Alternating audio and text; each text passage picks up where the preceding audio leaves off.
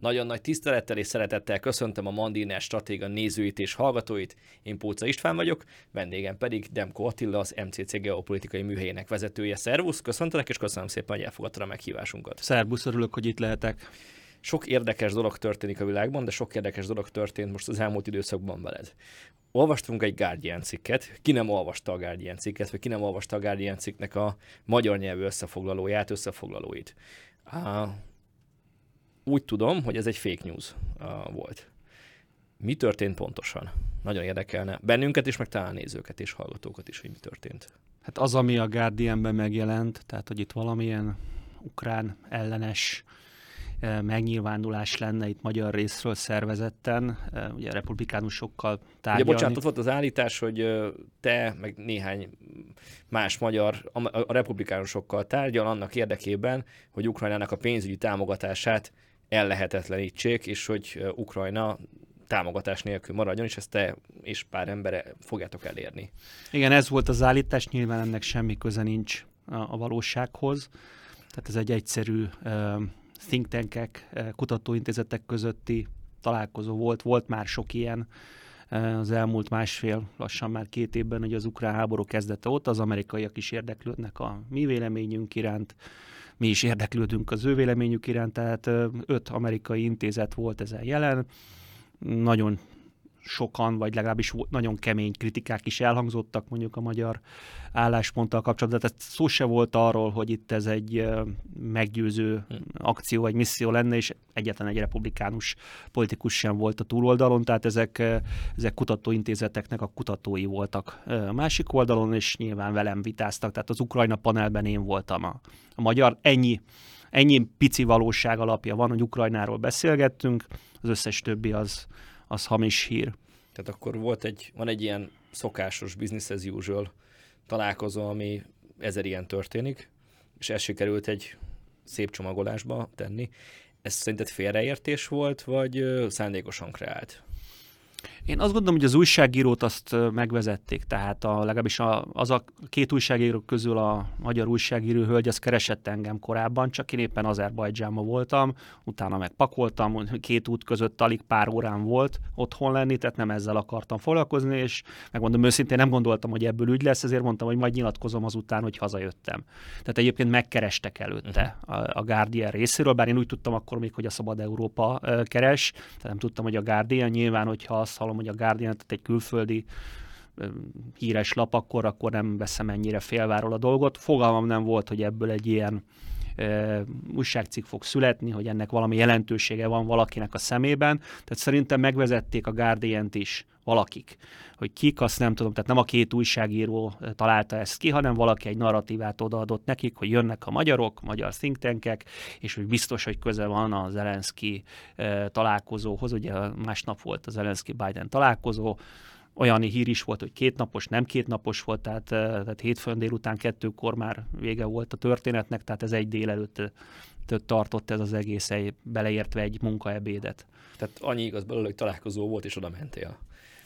Hát annyi igaz, csak éppen az nem az az egész körítés, ami, ami, ami megjelent, illetve hát egyébként az, a nevemet le is vették szinte azonnal, tehát megjelent ez a cikk valamikor, szerintem vasárnap reggel, és délutára már nem volt benne a nevem, mert nem, nem is volt igaz. Tehát valaki vagy megmondhatta nekik, hogy ez nem az, valamit kevernek, de szerintem, szerintem megmondták nekik, hogy az egész úgy, igaz, úgy nem igaz, ahogy, ahogy van. Kellemetlen, főleg egy ilyen nagy múltú és nagy hírű, nemzetközileg is nagy hírű lapnál.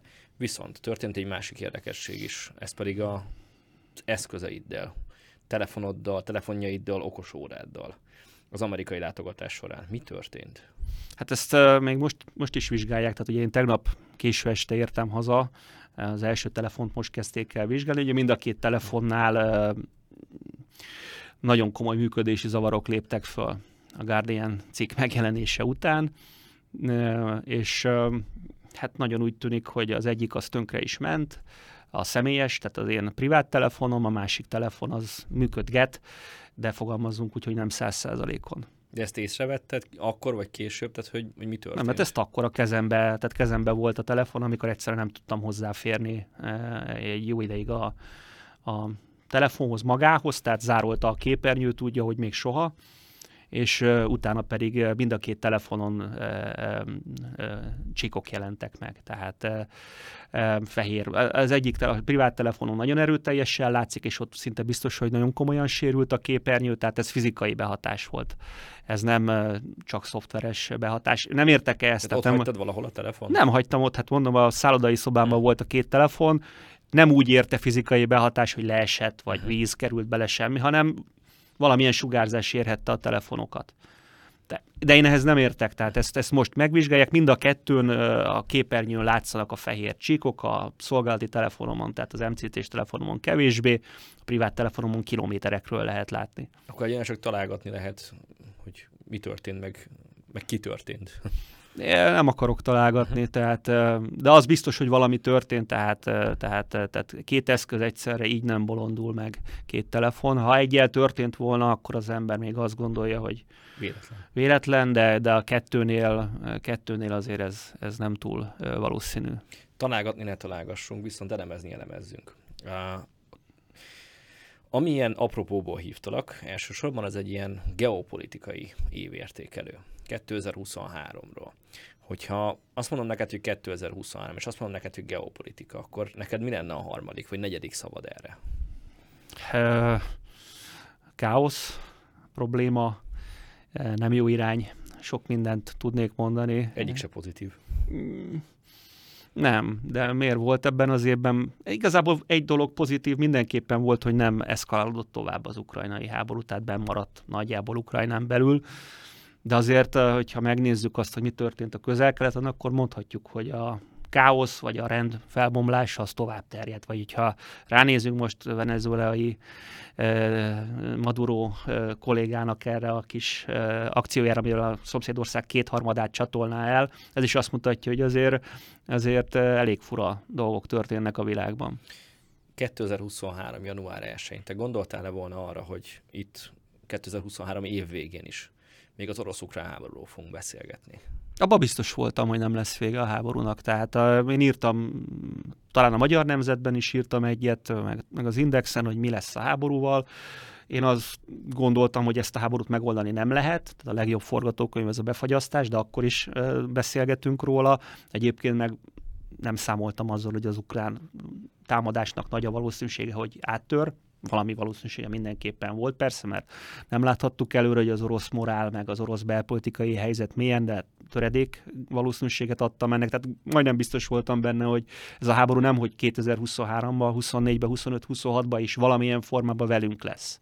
Részben megválaszoltad a következő kérdésemet, hogy akkor egy év múlva is beszélgethetünk szerinted erről?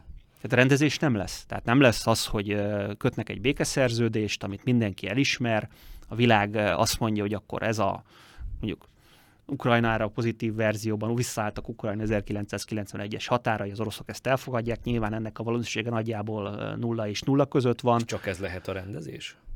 Nem. A másik rendezés pedig az, hogy mondjuk Ukrajna és Oroszország megállapodik egy új határban, és nyilván ha két ország megállapodott egy új határban, akkor azt a nemzetközi közösség elfogadja. De, hát, e- valószínűsége hát ez is az a, előzőhöz hasonló, nem? Ez is a nulla közeli. Tehát egy olyan ukrán kormányt elképzelni, aki, aki nem csak a Krímről, nem csak a Donbassnak arról az egyharmadáról, ami 2022 előtt ugye orosz megszállás, vagy hát legalábbis a két szeparatista köztesség uralma alatt volt, lemond, hanem ráadásul még ugye Herson és, és Zaporizsia megye jelentős részéről is, ennek az esélye nagyjából nulla. És egy fegyverszünetnek? Az lehet. Tehát, tehát az, az, én mindig, csak két külön dolog van. Van a béke. A béke az azt jelenti, de jelentheti azt is persze, hogy, hogy fegyverszünet és nem dörögnek a fegyverek, de az én olvasatomban a béke valójában azt jelenti, hogy ha van egy békeszerződés. Tehát azt zárjuk ki, békeszerződés nem lesz, fegyverszünet lehet. Fegyverszünet lehet, csak itt se látom különösebben az érdeket, hogy legyen különösen az oroszok részről, és most azért az oroszok állnak jobban. Tehát az ő részükről mi az érdek, hogy legyen fegyverszünet?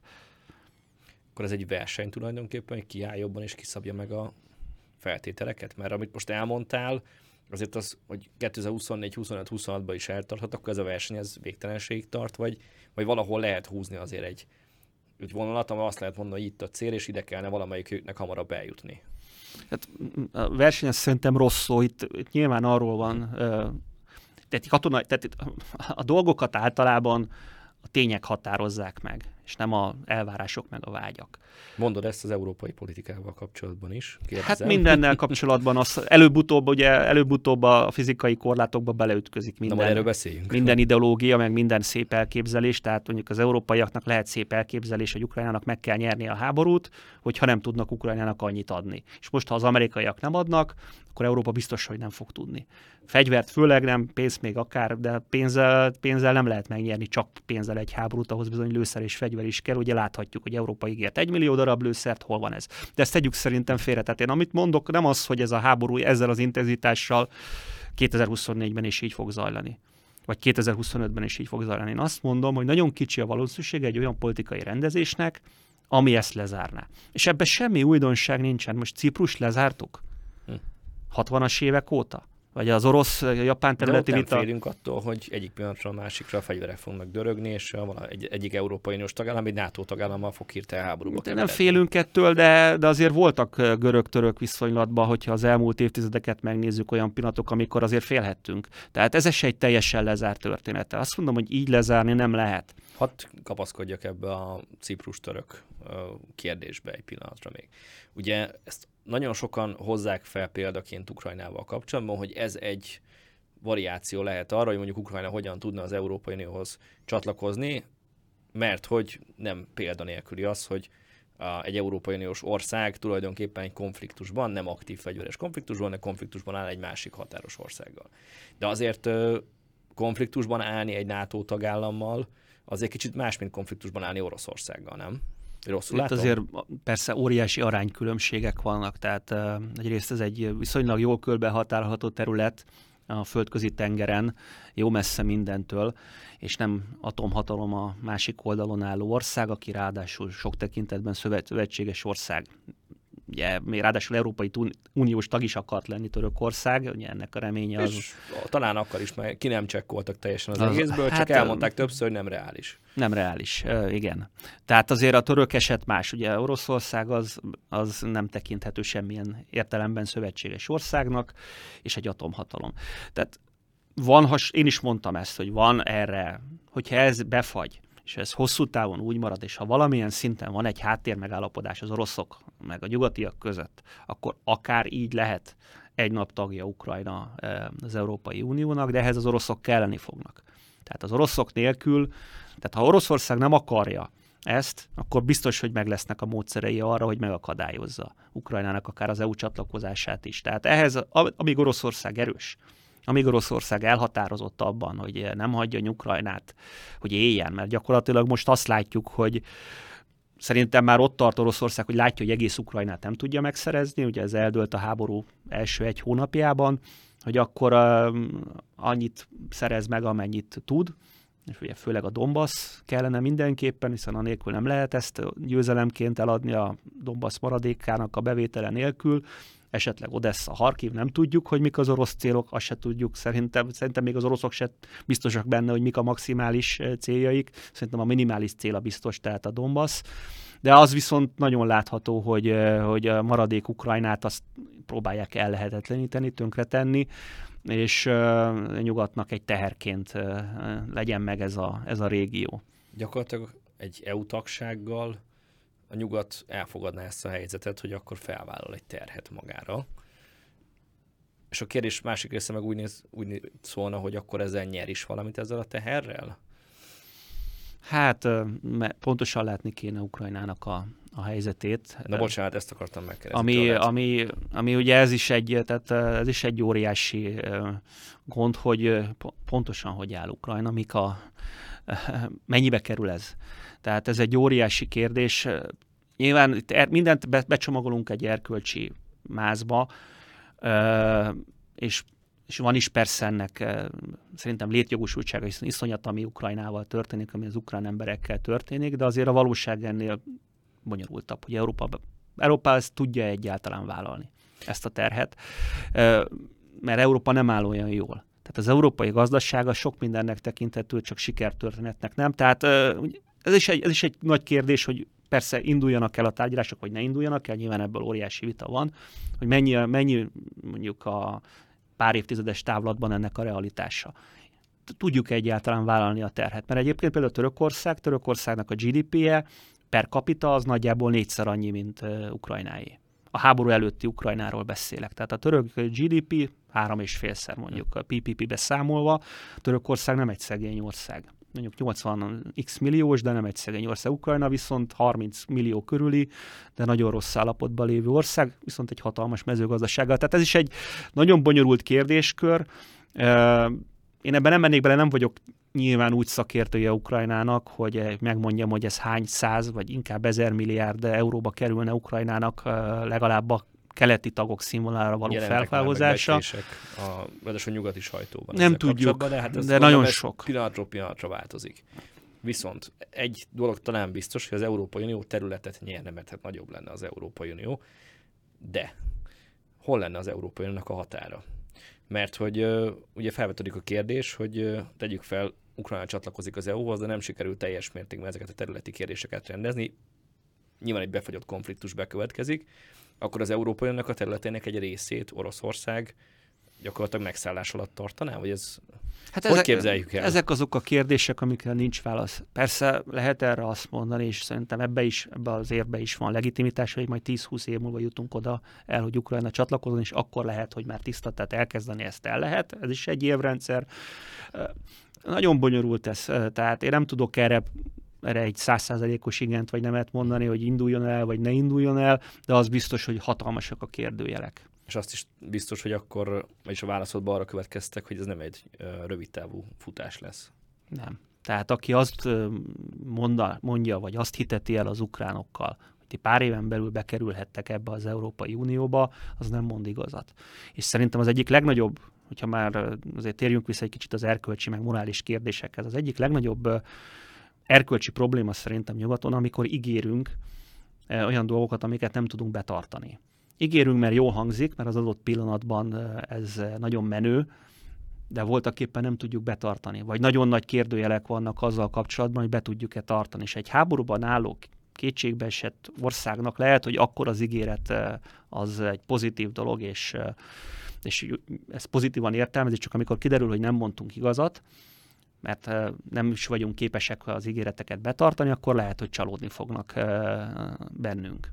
És ez bizonyos értelemben a fegyverszállításoknál már megtörtént egyébként. Tehát az ukránok úgy érzik, hogy azért ennél többet ígértünk, ígért a nyugat, és nem kaptak meg mindent. Azért rugózok ezen ennyit, mert egy, egyrészt egy aktualitás is, viszont erősíts meg, vagy cáfolj, de azért a 2023-as év első fele a, az orosz-ukrán háború szempontjából mondhatjuk azt, hogy az ukrán ellentámadásra való várakozásról, meg az ellentámadásnak az eredményeire való várakozásról szólt, és aztán pedig a másik fele, meg már Ukrajnának az EU csatlakozásáról. Most nyilván vonatkoztassunk el a közelmúlt aktualitásaitól, hogy EU csúcs és hasonlók, de hogy ez meghatározta a, a dolgokat. És akkor utána most így mi a következő lépés? Tehát mi lesz a következő? Tovább várakozunk? Csatlakozásra, tovább várakozunk ellentámadásra. Hát most egy, egy, egy, amit elmondtam. Tehát szerint. egyelőre egy orosz támadás, ellentámadás zajlik, tehát az ukrán offenzívának vége van. Tehát az a nyáron, június 4-én elindított ukrán offenzíva, az nem sikerült. Szerintem ezt különösebben már senki nem vitatja, tehát annak akkor már nagyon fanatikusnak kell lenni, hogy valaki megmagyarázza, hogy de sikerült, mert ennyivel több orosz töltek meg az ukránok, ennyivel nagyobbak az orosz veszteségek. Egyébként ezt nem támasztja el semmi, hogy, hogy jóval nagyobbak lennének a védekező. Bár az oroszok is ellentámadtak azért sokszor egyébként a nyár folyamán is, tehát nem arról van szó, hogy, hogy statikusan védekeztek, hanem nagyon sok orosz ellenlőkés volt de nagyjából egy az egybe, egy az egy a, a, a vesztesség, legalábbis amit, amit látható, tehát igazából nagyon sok minden nem látható, tehát én nem fogom itt ezt megmondani, hogy mennyi, de nem sokszorosa az orosz veszteség. Tehát ez egy nem egy, semmilyen tekintetben nem egy tekinthető egy sikeres offenzívának, most viszont van egy orosz támadás sorozat, amit, ahol viszont nagyon nagyok az orosz veszteségek, nagyobbak, mint a védekező ukránok, ez nem is kérdés de hát nagyon úgy látszik, hogy az orosz tartalékok is jóval nagyobbak, és ez az, amit én is elmondtam nagyon sokszor, hogy van egy nagyjából ötször akkora ország.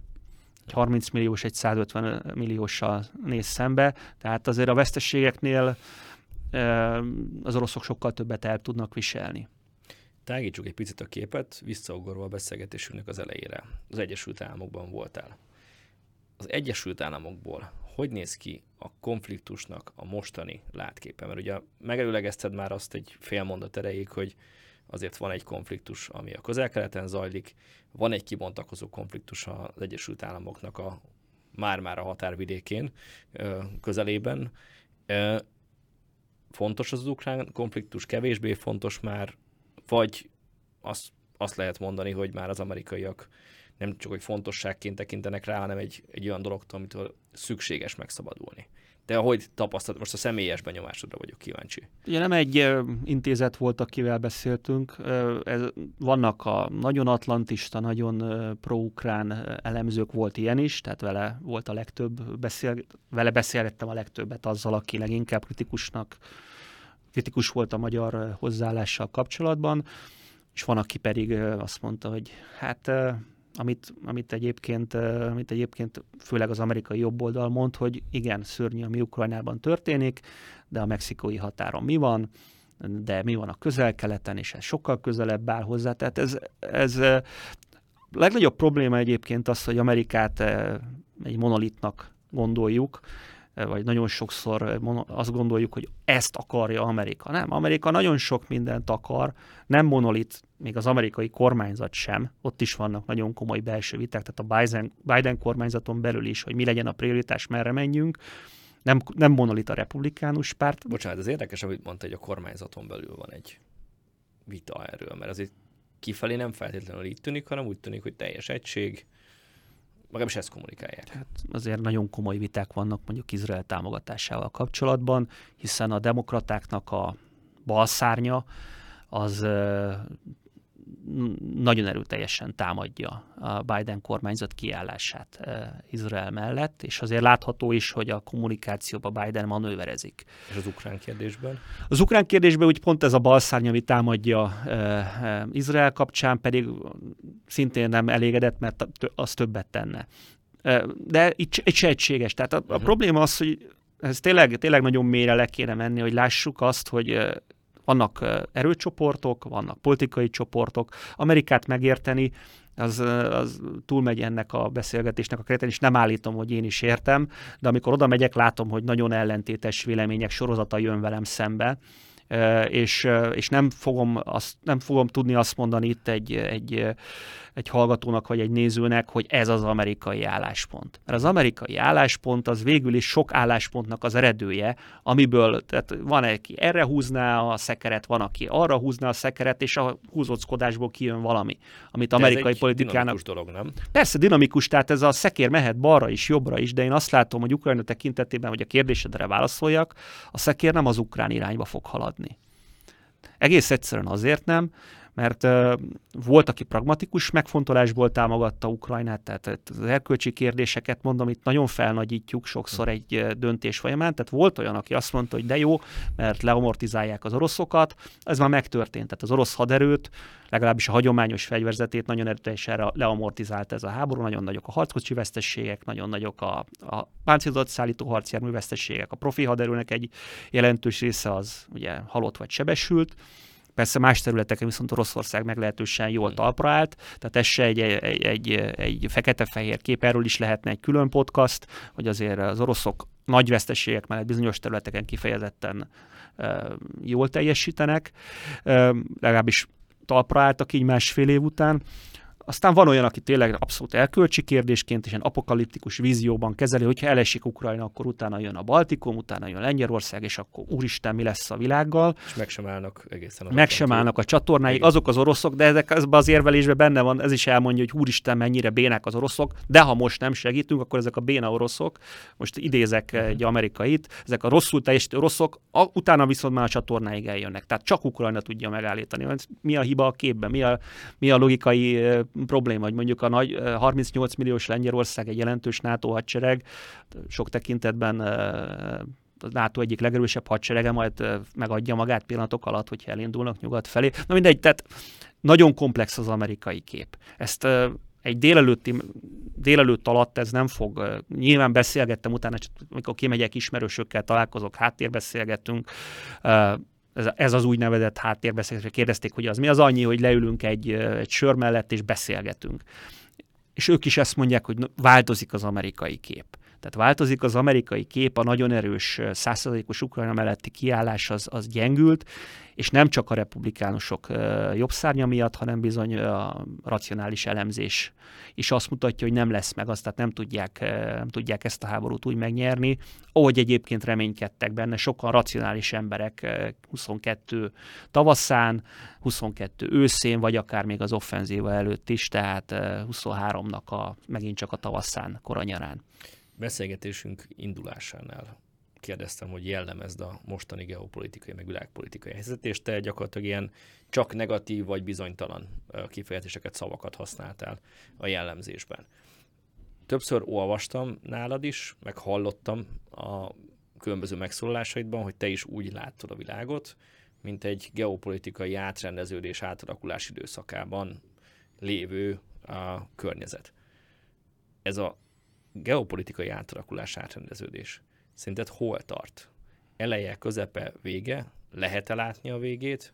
Meg van, lehet-e látni egyetlen az irányát? Tehát a, ez az átrendeződés nem most kezdődött. Ez a háború, hogy ez megtörténhetett, így ebben a formában, mert azt mutatja, hogy egy jelentős, jelentős ponton túl vagyunk, tehát az amerikai unalét, unalét, amerikai pillanat, amikor Amerika tudta egyedül a világ dolgait idézni, az annak vége van. Mikor lett ennek vége? Szerintem az iraki háború és az afganisztáni háború, amikor ebbe belementek, az az amerikai erő, az az amerikai dinamizmus az eltűnt, jóval gyengébb lett, illetve a 2008-9-es gazdasági világválság. Tehát valamikor a 2000-es évek első évtizedének vége az a pillanat, amikor Amerika már mindent nem tud a fedő alatt tartani, amikor az ereje már nem olyan nagy, és akkor utána ugye 2008-ban a grúziai történet, amikor Oroszország először megmutatja, hogy ígérhettek ti ugyan NATO tagságot Grúziának, de mi akkor bemegyünk Grúziába, ugye 2014 megint ugyanez, az oroszok azt mondják, hogy köszönjük szépen, de Ukrajna nem fog nyugatra menni, és akármit csináltuk amerikai barátaink, akkor már idézőlesen barátaink, tehát Oroszország szakítása, nyílt szakítása az USA-val ez ez, és a hát látható Kínának a, az, az, a, az a gazdasági dinamizmusa, ami ugyan lelassult, mondhatjuk azt, hogy Kína bajba van, hogy 5%-ot vagy 6%-ot növekszik, csak mennyit növekszik az USA. Tehát még így is évről évre azért közeledik az USA-hoz nominális GDP-ben, nem nominális GDP pedig már nagyobb. Tehát, hogyha a vásárlóparitáson nézzük. Tehát ez a pillanat már elment, és akkor most van ez az időszak, amikor majd kialakul a, az új rend, ha egyáltalán rend lesz. Tehát az a probléma, hogy a rend szóba benne van, hogy itt akkor majd minden rendben lesz, de lehet rendetlenség is az új rend egy ideig. Akár hosszú évtizedekig is lehet ez. Tehát valamilyen multipolárisabb világ, én nem hiszek abban, hogy két nagy pólus lesz megint, mint a Szovjetunió és az USA, és akkor köré rendeződik a világ, mint lesz egy amerikai pólus, kínaiak csinálnak valamit, van körülöttük valami, de ez még kérdés, hogy ott mi lesz, hogy lesz egy orosz, iráni, kínai tengely, kiegészítve más országokkal, mert a kínaiak nem mondják ezt így ki. Nem szerveznek úgy szövetségi rendszert teljes nyíltsággal, hogy a nyugatiak, vagy hogy az USA szervezi. De meglátjuk, szerintem a rendetlenség lesz az új rend a következő 30 évig, ha 20-30 évig legalább. Tehát most 2050-ig szoktunk mi előre tekinteni, én 2050-ig a rendetlenséget látom, nem a rendet az amerikaiaknak az a hatalmas ereje, ami 90 után megvolt, meg előtte a két nagy, tehát a szovjet és az USA-nak a nagy ereje, az bizony fedő alatt tudott tartani dolgokat. Most fedő alul kimászhatnak a konfliktusok és robbanhatnak egymás után nagyon sok helyen még a világban.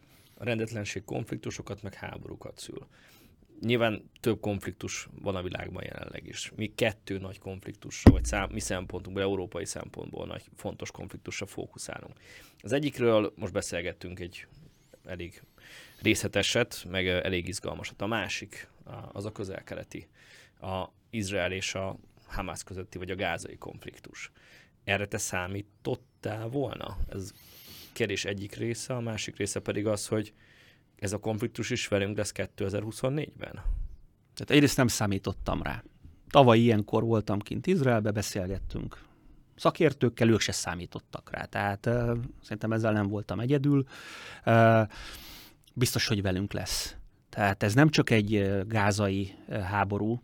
Hál' Istennek itt is mondhatom, hál' Istennek nem volt még nagy eszkaláció, de azért ez egy háború a Hezbollahal is, egy háború Jemenben is, Jemennel, vagy a Hutikkal is, illetve Iránnal. Most uh, Amerikában például többen mondták nekem, hogy nagyon erőteljesen folyik a tervezés Jemenre az USA-ban, tehát hogy a jemeni eszkalációra lesz amerikai válasz, ugye a jemeniek a Vörös-tengeren támadják a hajóforgalmat, hogy erre lesz amerikai válasz.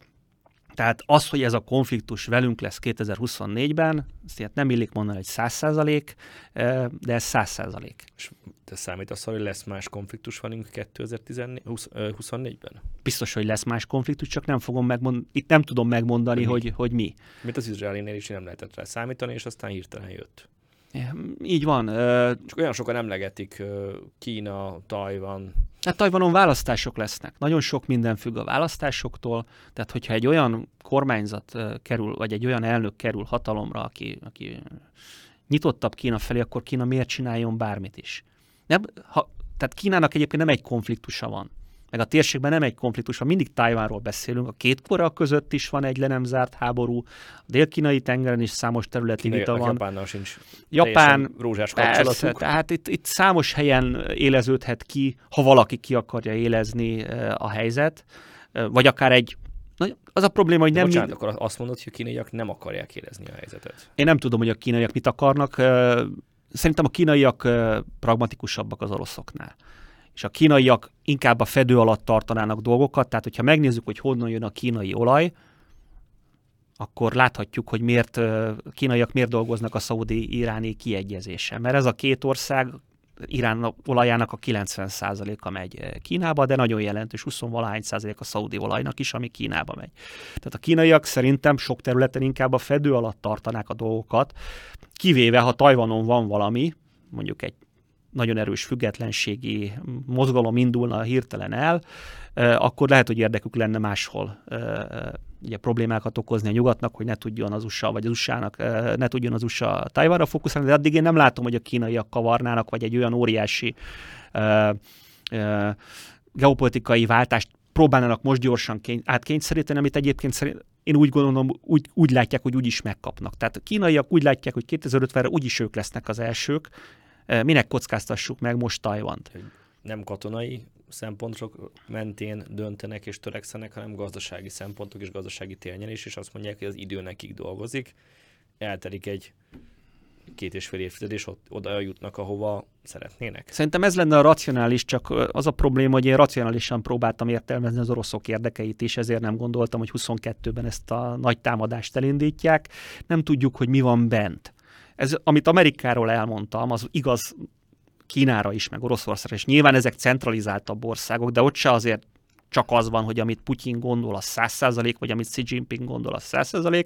Bár egyébként meg az, hogy miért gondolja, milyen egyéb befolyási tényezők vannak, tehát történhet meglepetés, a racionális Kína számára a várakozás lenne a haderejének, a gazdaságának az építése, mert hiába lassult le a kínai gazdaság, mondom, még mindig dinamikusabb a nyugatinál.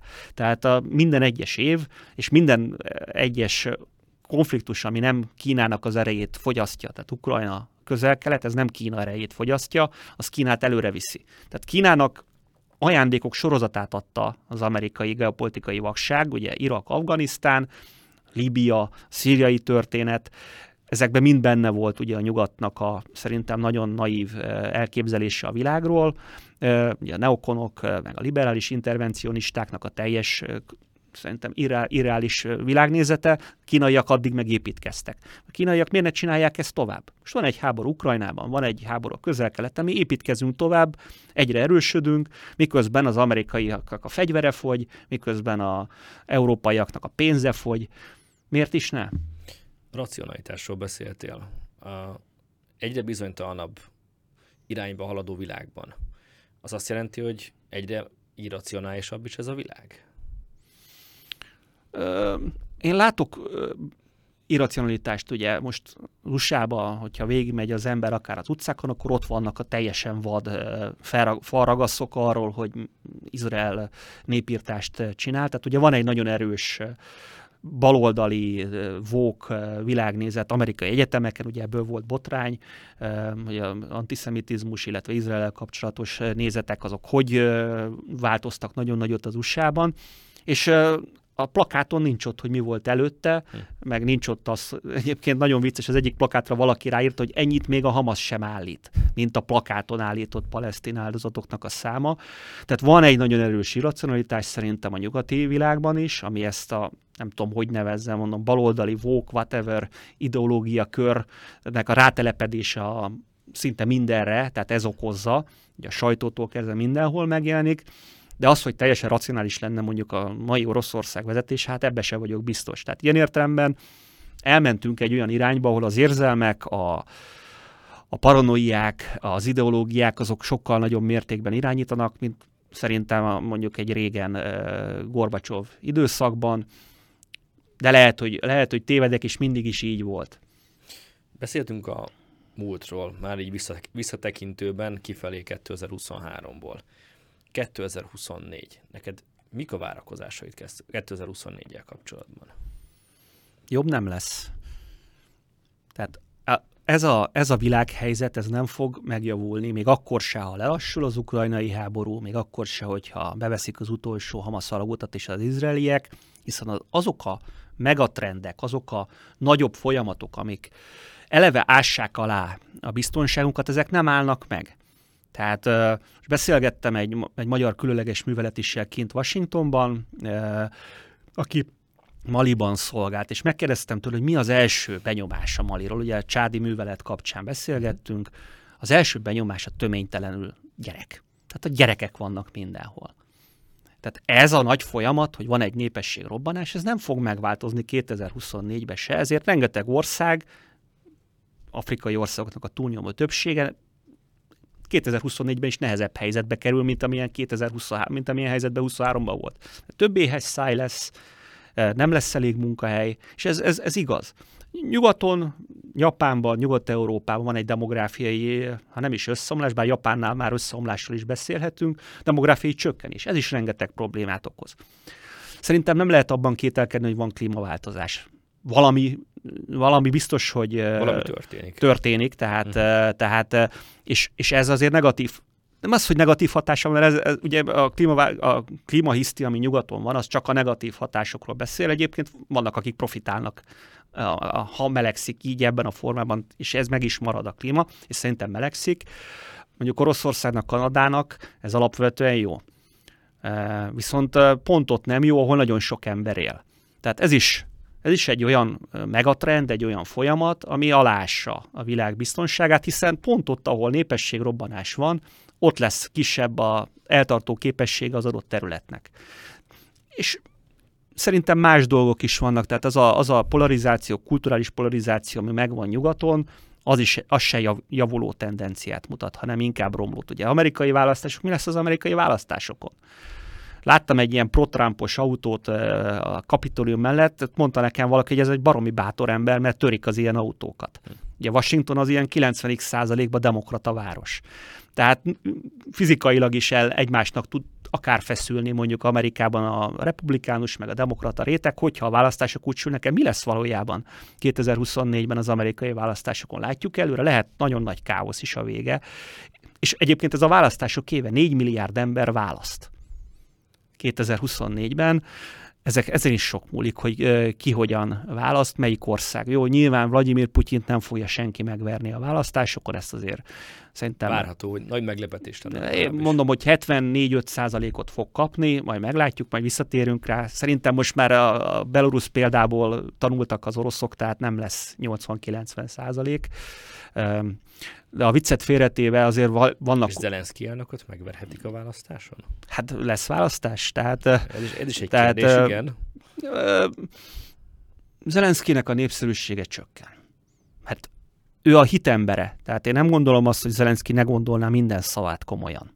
Elég megnézni egyébként, hogy Orbán Viktorral beszélt, ez, ő komolyan gondol, ő egy hívő, egy ilyen személyiség, ő elhitte szerintem tökéletesen úgy, hogy elméletek neki kéne a legtöbb információnak meglennie, hogy az Ukrajna képes kiverni Oroszországot az ukrán területekről, a megszállt ukrán területekről, és ezt ígérte a népnek is. De amikor ez nem jön be, akkor kinek a fe, ki, kire fognak mutogatni az emberek. Ugye most próbálja Zelenszky terelni Zaluzsni felé, a vezérkar felé, hogy akkor ott a hiba, de hát ez szerintem nem működik. Tehát ilyen értelemben, ha lennének választások, akkor ha nem győz, a, a, nem tudja azt megmutatni, hogy igen, sokat szenvedtünk, rengeteg vér folyt, de nyertünk, akkor nem fogják őt, őt újra választani, de nem, nem hiszem, hogy lesznek választások. 2024-ről beszéltél geopolitikai megközelítésben. Utolsó kérdésem európai és magyar szemszögből. Te milyennek látod az előttünk lévő évet? Megint, megint nem tudok túl, túl pozitívat mondani, hiszen Európára is, amiről beszéltünk, az az irracionalitás megvan. Megvan, és nem csak az EP-ben, az Európai Parlamentben, ahol hanem, hanem nagyon magas szinteken ülnek olyan politikai vezetők, akik szerintem a világot fekete-fehérben látják, nem értik azt, hogy, hogy valójában mik a realitások, és ilyen értelemben Európa se halad egy túl jó irányba. Tehát vannak racionális, művelt, képzett vezetők, mondjuk Macron egy ilyen.